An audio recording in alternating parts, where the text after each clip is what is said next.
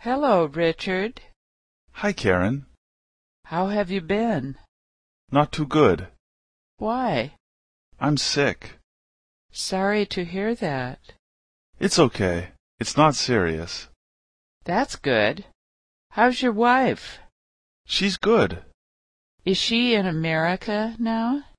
No, she's not here yet. Where is she? She's in Canada with our kids. I see. I have to go now. Please tell your wife I said hi. Okay. I'll talk to you later. I hope you feel better. Thanks.